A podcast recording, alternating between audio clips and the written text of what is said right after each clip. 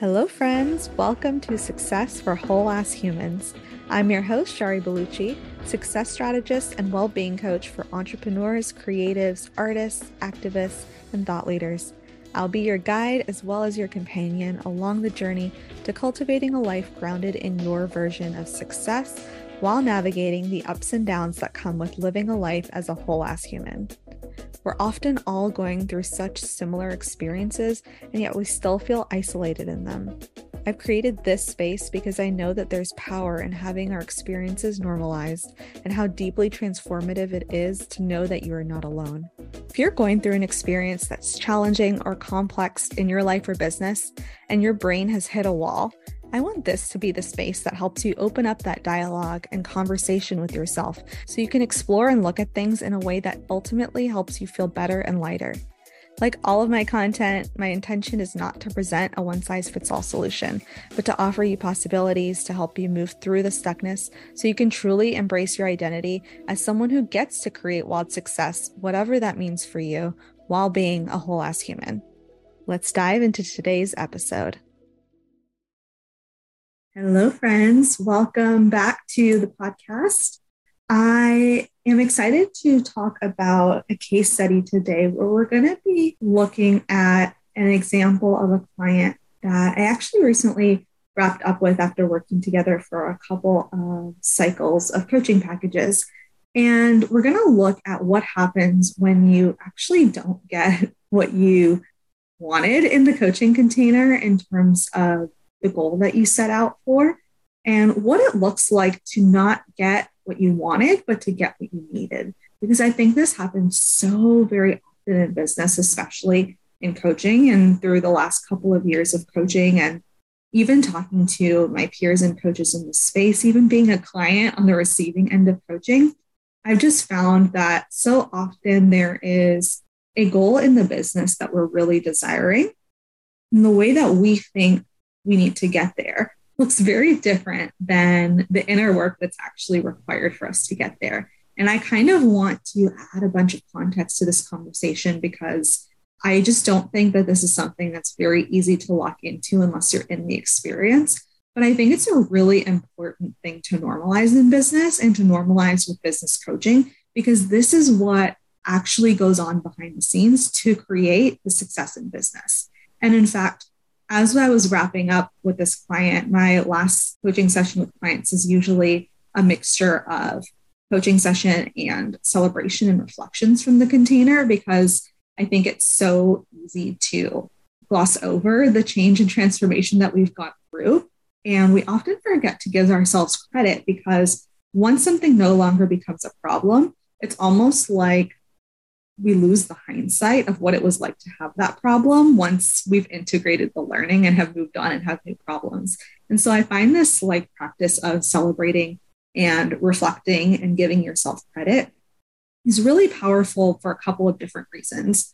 One is it really does a beautiful job of combating the brain's ability to go on to the next and want to bypass the integration period that happens when you expand from where you've been to where you are now. The things that you have now are often a reflection of things that you once wanted and didn't have. But once we get into the having, we forget what it was like to not have it. And not that we have to like remind ourselves of the pain and agony of not having it, but I think just sitting in a moment of gratitude and reflection for how we made that transition is so powerful so that we can reground in the power that we had and the role that we played in creating that.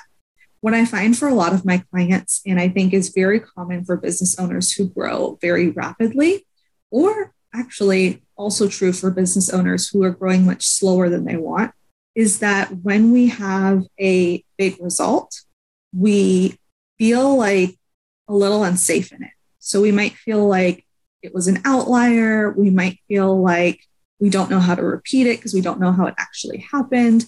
What I find is through the reflection process, we can look at the things that contributed to that result and to that win so that you don't feel like you're on quicksand with the results that you're creating and you feel really grounded in what you did to create those results and the safety of knowing that you now have those emotional and strategic tools forever to be able to reproduce those results anytime you need them. And I find this is so true with getting clients and customers is if we create a big sales month or we book out our business for the first time or we sign our first client, we can sometimes feel a little like unsettled in in terms of having got that result, but also not really feeling confident in how we got there. Then sometimes our sales start to dip a little bit with the natural ebb and flow of business, or clients start to rotate off. And then we start freaking out and going, wait, I don't know what to do. Like, I had it, now I don't have it. What do I do now? I need to solve this problem. And it's like when you can pause and integrate what you've created at each level, you have more to draw from when you need to reproduce that result instead of freaking out and having to solve the problem again and recreate the wheel there. And so, you know, that's not exactly what I want to focus on today, but I think it's a really important part of just explaining why I even do the celebration portion of my coaching containers and also just context for why this even came up for me with wanting to bring it to the podcast was because I was wrapping up with a client in their celebration session and so many of these threads came to mind and I was like, "Oh my gosh, this is so normal." and happens all the time, but nobody talks about it because this is often the stuff that feels like you can't share it because it's not that glamorous, but it's often the things that make the biggest difference in our own personal experience. And it's the things that we're often most grateful for having experienced and received. And so that's what I want to talk about to kind of set the stage. This client, one of their goals when we started working together was to uh, finish booking out their one on one services. And then over the course of working with them for a while, some of their one on one load had tapered down. And so their most recent objective was to fill their one on one back up. And so it's been six months. This client did not fill up their one on one completely by the time we are closing this container. And I want to talk about that because I think that as a coach, I have a really healthy perspective of what it looks like to create results in business. And luckily, my client is not brand new to the online space and has very good perspective on business and the flow of business. And I think because of that, they're also able to see that that there's actually nothing wrong with the fact that they didn't create that result in the six month time frame that doesn't mean that there is absolutely no results in that six month time frame and i feel like that's important to name too is like it's often not all or nothing right? You could have a goal of getting i don't know five customers for instance and maybe you got two. So you didn't hit your goal of five but you did hit two more than you had at the beginning. And so sometimes our brains like to go into these binaries. And so not getting the result you want doesn't necessarily mean you don't get any results. But I think there is a real disappointment and pressure that can come with not creating the results that you set out to do, especially in a coaching container that's designed to have a certain length of time. So, for no super specific reason other than it's a good amount of time to be able to implement things with a client, get to know them, and then have enough time to you know, recommit within a year, my coaching packages are six months long. Some people do them shorter, some people do them longer, but six months is pretty standard in our indus- industry. That's not because it takes six months to complete whatever goal my client has set out to do, right? That's why a lot of my clients stay with me long term. That's why a lot of people will choose to have coaches throughout the lifetime of their business because there is not a one to one relationship between creating a result and the amount of time left in your coaching package, which I think is obvious for most of us from the outside looking in. But I think when you are on the recipient side and you are the client, you can feel a lot of pressure to be closing out a package and not have that result, have not have had that result show up in that amount of time. And so I just wanted to name that too, that there can be like a an unintentional pressure that comes up there that I'm just so clear on the fact that there is no relationship between the six months of us working together and the time it takes you to create the result you want, right? One client might want to go from zero clients to 10 clients. One client might come to me having six clients wanting to go to 10 clients. One client might come to me with a six figure business and want to scale to half a million dollars. Another client might be starting from zero and want to go to 60K. Like every client's going to have different goals, and those goals aren't all going to be accomplished in the six month container. And sometimes the reverse is true too, right? Is like sometimes the goal my clients gets achieved before we end the container. And then we have to visit the drawing board and create new goals and figure out what we're expanding into next because we actually achieved that a lot quicker than the container was designed for. And so, all that to just remind everyone and if you're a coach and you're holding your clients through transformation and creating their own results, if you're a client and you are in the process of creating your own results, just a reminder there that the length of your support package does not have any meaningful connection with the actual result that you're trying to create, other than the fact that that is the container that the support person has decided makes sense for their business, for their recurring income, and it's long enough to be able to do important work around it. But often you will probably need multiple resigns, or you might even need less time, and then you can use the time for something else. And so all of this goes back to, you know, what do you say that you want and what do you end up getting? And what is the difference between getting what you need versus what you want? And so, to go back to this particular client situation, this client, I think, was about half booked out and wanted to book out the, the other half of her client roster. And so, the way that I look at any anyone's business is through these two buckets, right? I look at it through the bucket of strategy and through the lens of well-being, which is not surprising. I'm a success strategist and a well-being coach. There's a reason for that, right? But the reason I like to look at these two buckets and through these two lenses is these are for me the two fundamental pillars of a successful and sustainable business. The strategy is really important because the strategy contains the practical actions and the intentional vision you have for how you're creating what you want to create, right? This is the strategy is the roadmap. The strategy is the thing that you can reference that tells you what's going where and how is it going to get there. The well being component is extremely interwoven with strategy because without having a strong foundation of well being, the strategy never gets implemented, right? And so for me, well being is inextricably, inextricably linked with sustainability in business because when your well being is not being prioritized, that's the thing that leads to burnout, exhaustion, overwhelm, all of the things that can take businesses out and take the fun out of the experience for the CEO right? And so well being is both a practical perspective in terms of well being is the thing that allows you to show up for your strategy. But well being is also the thing that makes you choose your business over and over again in hard seasons, right? If you're not getting any element of well being, and this might look different for every client, right? But this is, you know, what a lot of people call freedom and flexibility. Whatever well being looks like, the individual elements that make you feel like your cup is full, like you've been replenished, like your business is pouring back into you.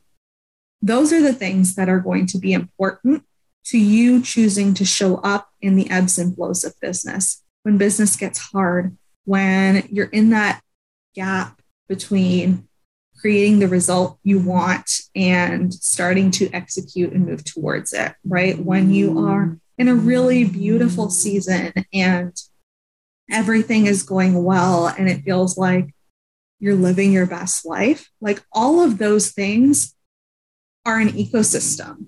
And so that's why I look at well being and strategy together and as the two central pillars of any successful business is because you can't separate them, right? If you have a really good strategy and no well being to support it, you will eventually run out of fuel to implement the strategy if you have a really good sense of well-being and no strategy you you will eventually run out of well-being particularly if you're running a business and you need to make a living from your business otherwise you know you could keep whatever you're doing as your business as a hobby, let it fill you up from a well being component. And we don't need the strategy to be a part of that. But if you are dependent on your business to create your income, right, that's where strategy becomes really important. And for me, the biggest difference between a hobby and a business is the income component, right? The need for it to be financially profitable. And so those are the two lenses that I look at any business through. And then usually the way that I I take the approach that I take to coaching is I often look at the ideal, right? Like what is it that my clients want to create? What's the ideal situation we really want this to look like? I really love to start with the ideal first because that gives us a really strong North Star to point ourselves towards. It's a really helpful place to ground into so that when we're in the muck of all the things it takes to get there, we have something to look forward to. And it's something that's what we actually want. I think when we forget this step, it's so easy to start pointing our efforts in a lot of different directions. And we can often end up creating a result that we never actually wanted, right? We can build businesses that aren't really filling us up. We can end up offering services we don't actually like to deliver. We might be creating income that we don't even need or desire. And so I think just getting really clear on the ideal of the situation is so powerful for that. The other thing I think ideal situations are really powerful, powerful places to start is because often when we're in a problem, in the thick of a problem, all we can focus on is the fact that it's a problem and that it needs to be fixed. And we often don't take that pause, that stopgap to really think about what the outcome we want is. And I think the reason for that is actually because we think we can't have the outcome we want. So we start compromising and trying to find these middle grounds where we can sidestep what we actually want for what we think is possible. So to kind of ground that into an example, let's say you're having, you're dealing with like your team really like underperforming, right? You are trying to delegate and hand some tasks off to a team member. Every time you get it back, it's like it feels like they didn't listen to the instructions. The product isn't that good, and you feel like you have to go back in and correct the things that they've done. And so often in that situation, we're so in tune with the fact that there is a problem there and we want to fix it but we don't know what the ideal situation looks like, what the ideal resolution would be like to have a highly efficient team.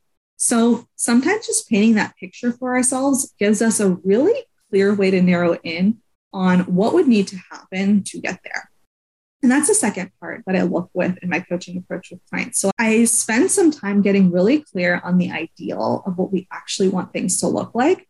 And then we go and we bring ourselves back into the present, right? And we look at where are we at right now? What is the current state of the situation?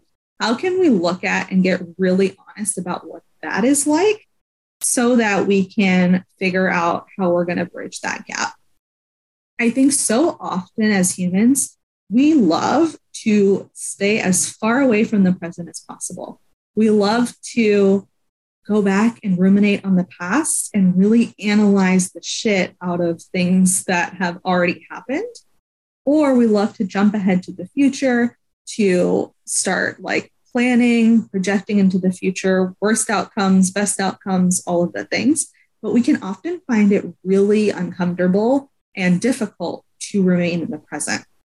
And so a lot of my work with clients is actually bringing them into the present and helping them see where they're at so they can bridge the gap to where they want to be. And for me, the way that I look at creating success and creating change and growing as a human and in business is that the gap between where you are and where you want to be comes down to actions and energy, right? So there's a series of actions and there's a different energy between where you're at and where you want to be. I think if you think about income, right, that can be a really easy anchor point. I know income is a very charged topic. So if this brings up a lot of resistance for you, just just know that that's not uncommon. But I think with income, when we think about the gap between what we're making right now and where we want to grow our income to be, right? A lot of it has to do with the actions that we're taking and the energy that we, we feel at that other level, right? And so, so much of the work is going to come through that marriage of actions and strategy. But once we get really clear and can accept where we're at, we can start applying the actions and the strategy that will bring us closer to the ideal situation that we want. And again, if you really look at it, actions and strategy are synonymous for strategy. I mean, actions and energy are synonymous for strategy and well being. And so, this I think is just such a powerful framework. And this is a lot of what I did with this client is we got really clear on what she wanted to create. But the thing that she was avoiding was her present circumstance, right? And this client, I think, had been in a phase of a lot of growth and a lot of change in her personal life before working. And this client had a lot, and this client had come from a phase of experiencing a lot of growth in their business and a lot of change in their personal life before we started working together. And so there was a lot to process that had not yet been processed. And so, because of this, this client also didn't realize some of the patterns and defaults that had come into their way of thinking that really were at odds with expanding their business and growing in the way that they wanted to grow. And so, a lot of the work that we needed to do to bridge that gap between their present situation and their ideal situation was actually looking at a lot of the well being components of working like really fundamental things and universal things that you have to look at at all stages of business, which were boundaries with clients, right? Setting really good boundaries with clients where you're able to give and serve really deeply without reaching your own boundaries and having your clients violate what feels good to you. Really setting up good boundaries with themselves, right? And repatterning their default action of overfixing, taking personal responsibility for things that were actually just part of life, right? I think every firstborn child can probably relate to, to that feeling of sometimes when life things happen, we take them on as personal responsibilities. And so that was just another way that this client was adding to their own mental load and walking around holding a lot of extra heaviness. And when you are holding a lot of heaviness, it is very difficult to want to receive and open up to more, right? If you're halfway booked out and you are feeling really intense and really stretched in terms of your emotional and mental capacity, why would you want to double that? Of course, there's like the very practical, logical side of you that's like, of course, I want more money. I know at the end of the day, I love this work. I want more clients. I want to serve them. But there's also a very real visceral response that's happening at a deeper level where you're also not desiring that experience. You don't want to create more exhaustion. You don't want to create more burnout, more heaviness, right? And so, a lot of the foundational work that we had to do in order to prepare that client to expand in the ways that they want to expand was doing some of that boundaries work, some of that healing of what it means to be the anchor point for everyone else and how to really have your own back and trust your own ability to draw those boundaries, to source your own support, to let yourself be seen in a coaching container with all your shit and all of your vulnerability, right? Allowing yourself to get support as much as you support others, allowing yourself to stay in that place of both in terms of wanting to help others and wanting to receive help yourself. And just practicing that, right? It's one thing just to say, oh, this is the work that needs to be done. It's another thing to actually start integrating that, right? And so part of the work that we did in our container together was to realize that this was a pattern that was playing out. Then realize, okay, this is part of the emotional mental process that is draining you in your current work. How do we get it to feel good in your current work?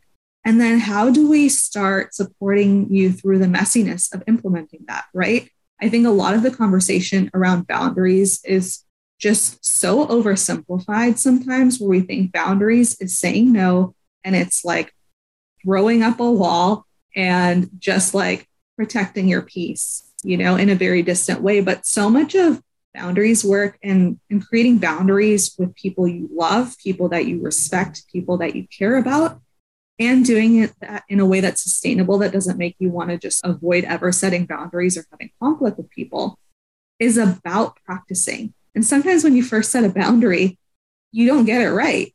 You realize, oh, I, I tried to set a boundary, made the other person uncomfortable. They weren't cool with it. So I completely fawned, gave in, and didn't hold my boundary.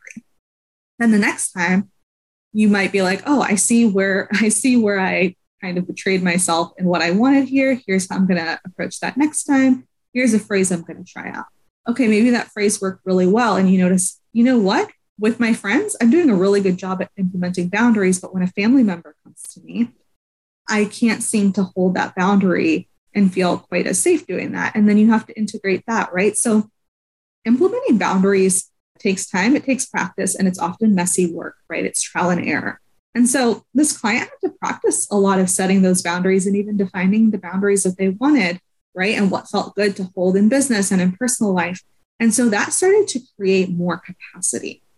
And so that additional capacity meant that now the client was ready to really look at their strategy from a new, more neutral perspective because at the time, this client had a very simple strategy but they weren't able to be as consistent with it and definitely didn't feel like they had capacity to layer more strategies. And so by doing some of this well-being work, we opened up some brain space, some emotional capacity for this client to then be able to look at okay, if I want to have a system for consistently creating demand and booking out my one on one, what strategy do we want to implement? And this client went, I think, in like three months from being like, I'm fully maxed out. I'm at my maximum capacity. I just have enough to sustain and do the minimums in business. To, I feel like I'm ready to pull two or three different levers. And so it doesn't have to take a long time. But I think what I want you to really know about that is it takes practice. And depending on what you have capacity for in terms of practicing, that will affect the timeline, right? Really good example is my husband and I work with a relationship coach last last year or the year before. And she gave us some really good practices but we met with her i think three times a month.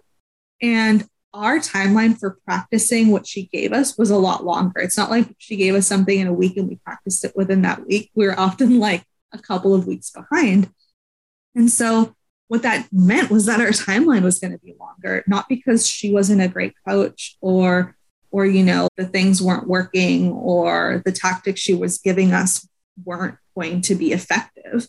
It was just that like our ability to implement and actually practice those tools was limited because we had so many other life obligations. My husband for those of you who don't know is a grad student. So you know it's not like he has a lot of free time let alone our time. On top of the time we have to try to carve out to spend together also like finding time to then do this work, quote unquote, together. So that just meant that our pace looked different. And so with this client, right, this client really made space to practice the things that we were covering and coaching. And so they were able to move through it quickly. And so quickly, you know, might look like two, three months, which depending on where you're at may feel like, oh, that's a really short amount of time, or it might feel like, damn, this is a really long time. But just to put that in perspective, I think is knowing that a lot of these growth edges take time to practice. The beauty of a coaching relationship is it gives you that container to be held accountable to practicing and making that a priority. And it also gives you a space where you can bring the roadblocks and make the tiny tweaks and shifts you need to without having to solve that yourself, right? So this client maybe was practicing a boundary with with a client and would be like, okay, this is this is the rub I'm having. Here's what I want to do about it. We're like, great. And this my client would go to their client, practice it, come back and give me what they came back with. And we would process okay, do we maybe want to word something like this? Do we want to try this phrase? Do you need to go self regulate before you interact and set your boundaries? Like all of those real time shifts and tweaks at the micro level are what make all the difference between something working really well and something completely flopping. But we often tend to throw the baby out with the bathwater in terms of if this thing didn't work on the first try, then it's not going to work. Right. But that's because we often don't have that like space held where we can really objectively see what's going on and make those micro shifts and micro tweaks that really are going to make the difference between something feeling a lot easier and a lot more difficult. And for some clients, it's just a word, right? Like, for instance, okay, let's say your phrase with a client is to say, My response time is 48 hours. Please know that I will respond to you within 48 hours. But then you notice that if you take longer than three hours, your client pings back and starts to ask you what's wrong, or they they start to bombard you with more messages and you don't like that. But you feel guilty because you haven't responded. So now what you do is you start making yourself respond every three hours so the messages don't build up. So maybe the solution that we decide is you don't want your clients to send more than five messages in a row before you've responded. That's the rule that feels good in your business. You decide that's your boundary. You want to communicate that with clients without them feeling like you don't care about their problems. But really, what's happening is you end up like over processing things, which is why you want the boundary. So maybe you go and communicate that with the client and say, hey, I would really like to institute this rule where you message me a maximum of five times before I respond. If I haven't responded, please hold your messages until you hear back from me, and then we'll continue the conversation there.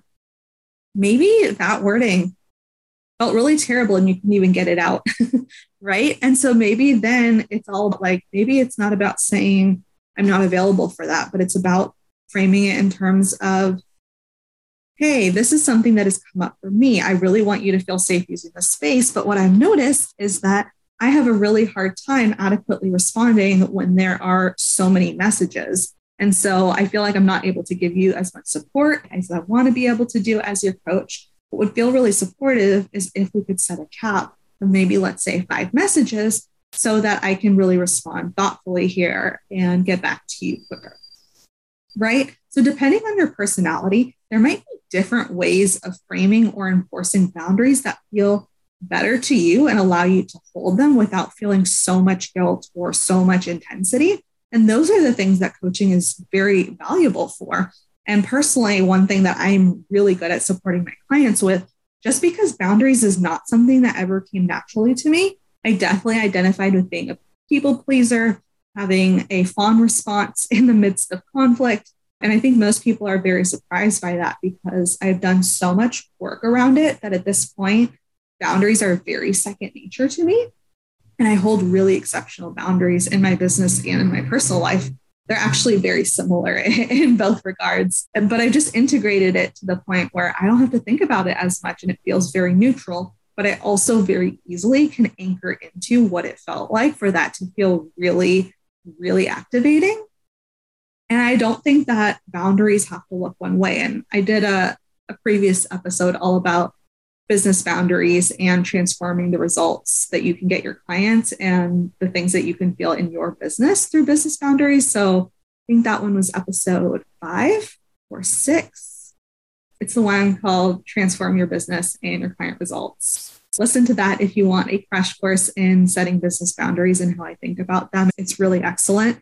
But all that to say, this client needed to, do a lot of that work in order to make space to expand her capacity to hold more clients. And since this client was a coach, right, part of having capacity for clients wasn't, for instance, like just needing to execute something on their behalf in the same way that you would if you were a graphic designer or a copywriter or a VA. This client needed to be able to have the capacity to hold someone else's most intense shit, right? and so you can see why easily correlating additional client to more emotional heaviness was a very strong thread there. The other thing that, you know, kind of came up once this client had realized that we worked through a lot of those fundamental well being drains was to get really clear on their strategy. And what they had been doing before was really wanting to shift strategies or having an idea for a strategy and not having the capacity to be able to full out execute it and to stay consistent with it. And this client had a lot of resistance to a lot of the traditional visibility strategies. And so a lot of what we had to process through was like, okay, what's the strategy that feels really good for you here? And then what are the resistance points that we need to work through? This client was really excellent at bringing bringing all of their brain's resistance and sticking points to our conversation. So when we talked through like a social media platform strategy or a free call strategy or an email marketing strategy, right? They were really good about saying, I can see objectively how this would work or why this is a good idea, but here are the things that my brain thinks about that. And I think what's so powerful about that and why I'm such an advocate for coaching and why I even switched from being a consultant and a strategist to a coach is because of this ability to adapt your strategy to meet your preferences and to be able to deal with the objections your brain is handing you around your strategy. If you don't believe in a strategy, you are not going to show up and ex- execute it consistently and playful out. You're just not, right? But like when your energy is behind something, you really believe in its power to work for you, you really are excited about trying it, you're going to come at it with so much more openness, so much more confidence so much more excitement. And that's going to serve as the momentum to drive you in getting started. Obviously, once you get there, then we have to deal with being consistent. But just getting started with that initial excitement requires you to have a lower level of resistance. And so part of that was working through some of the very specific objections, like, for instance, I think a common one that a lot of people have is you know instagram. A lot of people aren't going to see your posts. Is it worth having xyz content if not a lot of people are going to see your posts? Do you need to do a different platform? Or maybe your business has already generated six figures plus. Does it make sense for you to offer a freebie or a free call or free event for people when people pay thousands of dollars to work with you one on one there's so many forms of resistance that our brain can hand us, even if we can practically and logically and intellectually see why something is not correlated, it, it, can still feel like a rub for us. And we need to create the space to process through that. That doesn't mean that you're wrong or that your perspective is not valid.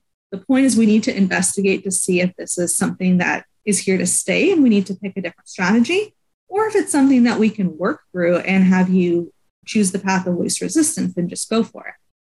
And often with my clients, I just, I have a very open approach to it. And my entire job, as I see it, is to help you figure out what is your brain's bullshit and what is neutrally not your preference, right? So anytime a client's like, I'm not excited about that, or I don't like that, or I don't know if that will work for me, whatever, I'm like, cool, let's figure out why. Why is that? Why is that your perspective? What are the reasons that your brain is handing you? How do you feel about those reasons that your brain is handing you? And we unpack that just a little bit because sometimes we don't even realize that we've picked up other people's perspectives, even if they're not our own, right? So I remember a couple years ago, I had a, a client who like was absolutely not excited about email. They were like, I don't get why I would have an email list.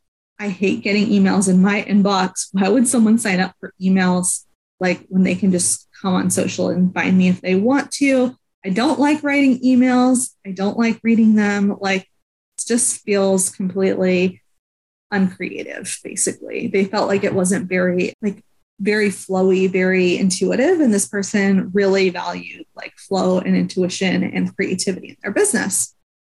Well, like over the course of, I don't know, four to six weeks, this client started to love email. And this became one of their absolute favorite platforms because we talked through how they could do email in a way that aligned with their desires for creativity, for flow. We worked through some of the resistance of why my client might not enjoy opening emails, but my client doesn't have to enjoy opening emails to connect with their clients who like opening emails, right? so often we project our preferences onto our customers and our clients. And we have to really be able to get to a neutral enough perspective to see what our audience actually wants from us and whether we have any qualms about delivering that. Just because I personally don't like something doesn't mean that I'm against like someone else liking it, right? So for instance, the way that I, I might think about this is I don't like pizza. That doesn't mean I have a problem with you ordering pizza for dinner, and I don't have a problem with picking up pizza and dropping it off at your house for dinner. Or if we go out to a restaurant together, if I'm if I don't want the steak, I have no problem with you ordering the steak or even like paying for our dinner with you having the steak and me having the chicken. Like I don't have to pick steak because you like it, but that doesn't mean I have to take steak off the menu, right? And so I think same can be true with our marketing, right? Is just because my client didn't like being on other people's email lists doesn't mean that her clients didn't. And in fact, her clients really liked it. And she found a way of being able to write those emails that felt really good and really creative and locked in for her. And so, all of this to say, same thing with this client case study that I'm focused on right now.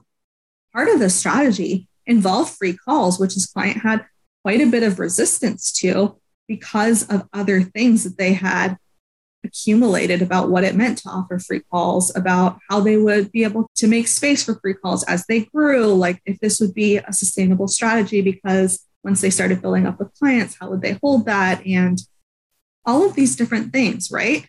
And so what we realized is like those were all things that weren't super deeply true to what my client believed, but these were all things that her brain was just throwing at her in terms of making it feel less exciting.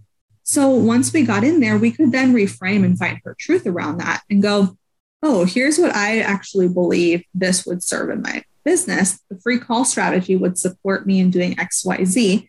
Here's what I actually believe to be true about free calls. And now this client wants their free call strategy to be the strategy that they continue to use even when they are fully booked. And so, all of that to say that one, from a coaching perspective, you don't have to like challenge every point of resistance your client has. And you don't have to go in with any preconceived notions on whether their resistance is valid or not. I think our role as a coach is to walk our clients in being able to see their resistance and be able to feel at choice about a decision that they're making, right? What I really see there as my role is helping my client understand why they have resistance to something and if that's something that they are okay with having resistance to, or if it's something that they want to shift. Right. For me personally in my business, there are a lot of things that I have resistance to that I think are very valid. And so they're not things I'm looking to shift. But sometimes when we want something, I might have resistance initially come up because humans tend to resist change. We tend to resist discomfort or we might have only been presented with one way of doing something that didn't feel good to us. And so we've thrown out the whole concept. I think a lot of people do this with sales, right? Is they've been sold to in a really crappy way. They are not a fan of how most people sell and market. And so they're like, I'm just not a salesperson. I've never really been into sales. I'm not good at sales. And it's like, you know what? There's an alternative way here where you can sell like a whole ass human and have high integrity and sell from a place of service and maybe then you might feel differently about selling. And so, part of the work here, I think, with coaching any client and what I really did with this client was like really create a space where they could look at that resistance and we could get clear on what resistance do we want to stay and is valid and is built on your experiences and your beliefs. And what are the points of resistance here where you're actually just getting in your own way? You've adopted beliefs that you don't actually feel that that's strongly in tune with. They don't feel actually aligned with your deeper values. And we want to reframe them. And how do we reframe them so that you have a more empowering way to look at it and can feel more excited to show up for that strategy? Because you're not thinking of it as the thing that you have resistance to, but you're thinking about it as being aligned with the value you deeply hold and want to promote more of. And can you see how that would impact how you show up for that strategy? In the example I gave about sales, can you see how you taking a sales action might feel really different if you think about you not being a salesperson and sales being something that people do that's quite manipulative, and you seeing sales as something that you can do with integrity and that's really serving the person on the other end of that experience, you're 100% going to show up and feel differently about wanting to take that action on your to do list. So, the last part I want to talk about in terms of this specific case study and getting what you need versus getting what you want, right? Is that in our wrap up call, right, as we were celebrating and reflecting on all the transformations that this client had gone through over the course of working together for a year, one of the biggest things that they gave themselves credit for was really staying in it and staying in this process, both in terms of staying in it in the business and the business model that they wanted to build, and in staying in the coaching container and really working through their shit. And I think what's so powerful about that is sometimes when we're in a season where we need to stay in it or sustain, that feels a lot less glamorous than growing. And the reason I want to zoom in on this and speak to this in terms of getting what you need instead of getting what you want is because so much of the game of business is staying in it long enough for it to work. And I know that's really annoying to hear. And I know a lot of people have started to say that more and more. But so many businesses fizzle out because business requires a level of risk tolerance, a level of self belief, and a level of persistence that can be really emotionally hard to sustain sometimes. And especially if you are dealing with a business that is projected for growth or who ha- has gone through a massive season of growth, it can be really hard to hold the business consequences of what happens before and after that growth so much of growth. And I, I think I have another episode where I talk about like expansion and contraction and how those two are so linked and interconnected is because before you you hit that period of bursting growth there's a lot of invisible results that are happening that you never get to really see before it starts to become visible and you get to see that other tip of the iceberg and in that phase, right, a lot of us have been calling it the gap of entrepreneurship, where you're taking the actions, but you're not seeing the results you want yet. You're being fueled by faith. And hopefully, if you have the right coach and support, very specific metrics that you are tracking to help you build evidence that things are working. But so much of that is staying in it long enough to see those actions compound enough to get to that reaping season. And that's a really tough place to be in. And that's a place that a lot of people will react to the discomfort by switching their strategy, by killing their momentum, or by tapping out. And I don't mean this in a like shamey way, like you're a failure if you tap out of business. Like some people, I think, genuinely discover that entrepreneurship is not for them because of the level of discomfort required to sustain results. And I think that's perfectly fine. But if your goal here is to really equip and resource yourself to be able to hold the, the risk and the gains that come from entrepreneurship, that's what's required. And same thing on the other side of growth, right? Is there's this massive phase of needing to realign and let your back end catch up with the level of growth that you sustain, right? if I think a lot of people of color based businesses in 2020 experienced this on a massive scale, where, and this, I think this can happen very easily in online business just because of the nature of how marketing and going viral and visibility works. Is you can go having a very lean business to having a massive business and having a surge of clients or customers.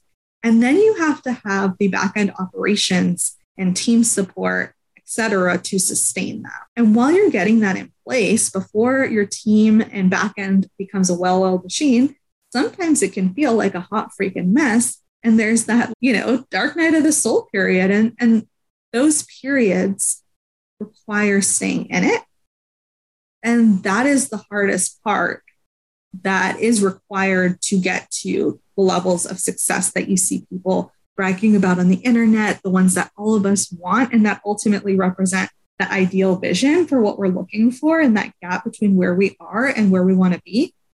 What's required is the ability to stay in that discomfort, right?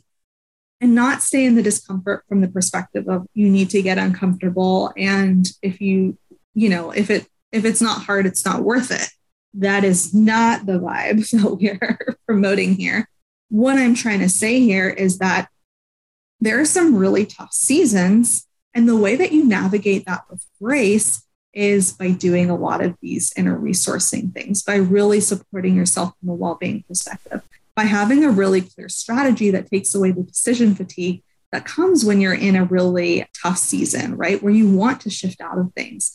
Having your strategy and your well being serve as your North Stars and your anchor and grounding points are the things that will keep you in your business long enough to see the results. And that's why they create such a sustainable framework for creating success. And so ultimately, with this client, as we were wrapping up, we were really celebrating their ability to stay in this process and do all of these massive inner transformations. And there was a lot more than, than just the boundaries work and the visibility work that that we covered, but for the sake of preserving this client's confidentiality and their own unique experiences or anything that would be too identifying, you know, I'm not going to go down that that full explanation. But those are the things that happen that allow you to expand your capacity that allow you to tap into a strategy that feels good and allows you to execute consistently enough to see those results, right? What I said to this client was like, this client was reflecting on how their original goal was to get booked out and how that's still what they wanted, but that it didn't feel that it still felt possible.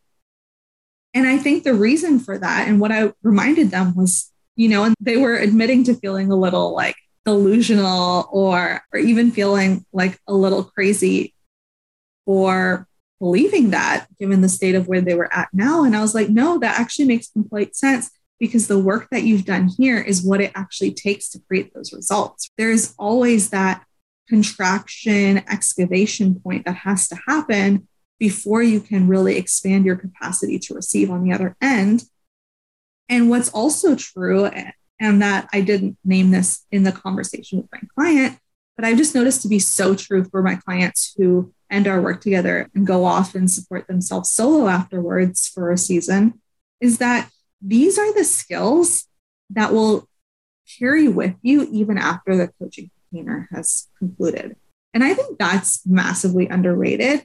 I think that's something that I even fails to really recognize myself until probably, you know, six months ago was really realizing that when I would circle back and connect with previous clients, they were still using the same strategies, the same tools that we had worked on in coaching long after we concluded. And those were the things that eventually allow them to see the results, even if it happens six months, a year, one month after our coaching container is done, because like the work that you do in coaching isn't always about that immediate result. And often it can actually be more destabilizing to get an immediate result in a coaching container and then not know how to recreate that yourself because you were in a really good energy for a period or you had an upswing for whatever reason and you don't understand the mechanisms behind it. And so that's what I really want to say here is when you don't get what you want, but you get what you need, you're always going to get what you want also. And so I hope this episode is really serving for you, whether you are a coach or a service provider holding your own customers or clients through their in between messy process and they're not getting the results that they set out for, but you know that the work that you're doing is so important and so valuable. Please know that our coaching containers are only part of the picture and that these are the things that are giving our clients what they want by giving them what they need, right? They might not be giving them what they want right now, but the way that they get what they want is by getting what they need. And if you are a client experiencing this, just know that everyone is doing this in business. Everyone you know that has created success, that has increased their income, built a business that is sustainable, that they enjoy running, that doesn't require them to be changed to their laptop 24 7 has gone through this process. You just didn't get to see that, frankly. you just didn't get to see that because that was a private journey and they may not have shared all of it. And that you know, this is not in a blamey way. There's nothing wrong with not showing that. But I think it's important for me to say and normalize that people are doing this on the back end. You probably just didn't discover them till they were in their bursting phase of having all of those results compound into the visible effects. But there was a lot of invisible work that went into every person's success, whether that happened through their business, before their business. And I think that's a whole other conversation in terms of people having different timelines in businesses. A lot of time people have had other experiences that flopped, failed, took them through the ringer that they then bring into the new business and the new business takes off really quickly because they just had those other growth experiences in a different container. So just a reminder not to compare yourself in such a way that you're really not able to be kind and gracious with yourself. A reminder that leaning into the internal work and really prioritizing your strategy and your well being together is what's going to allow you to create that success in a more grounded and stable way that you can sustain for years to come. If you're in the season of the dark night of the soul right now, just know that there's another side. Know that there is nothing better than staying in it and continuing to check in with yourself around what you need to feel grounded and well as you wait for those results to come in. And let me know how this episode landed for you. Feel free to send me a DM on Instagram. Feel free to reach out. I love connecting with y'all. And I will see y'all next week. Bye. Thank you for listening to Success for Whole Ass Humans. If you enjoyed this episode or have found this podcast valuable in your business journey, please leave us a review so that more people can find us and we can keep spreading the message that we get to be whole ass humans and create wild success. If you want to connect with me more, feel free to follow me on Instagram at Shari Bellucci, and I will see you all next time.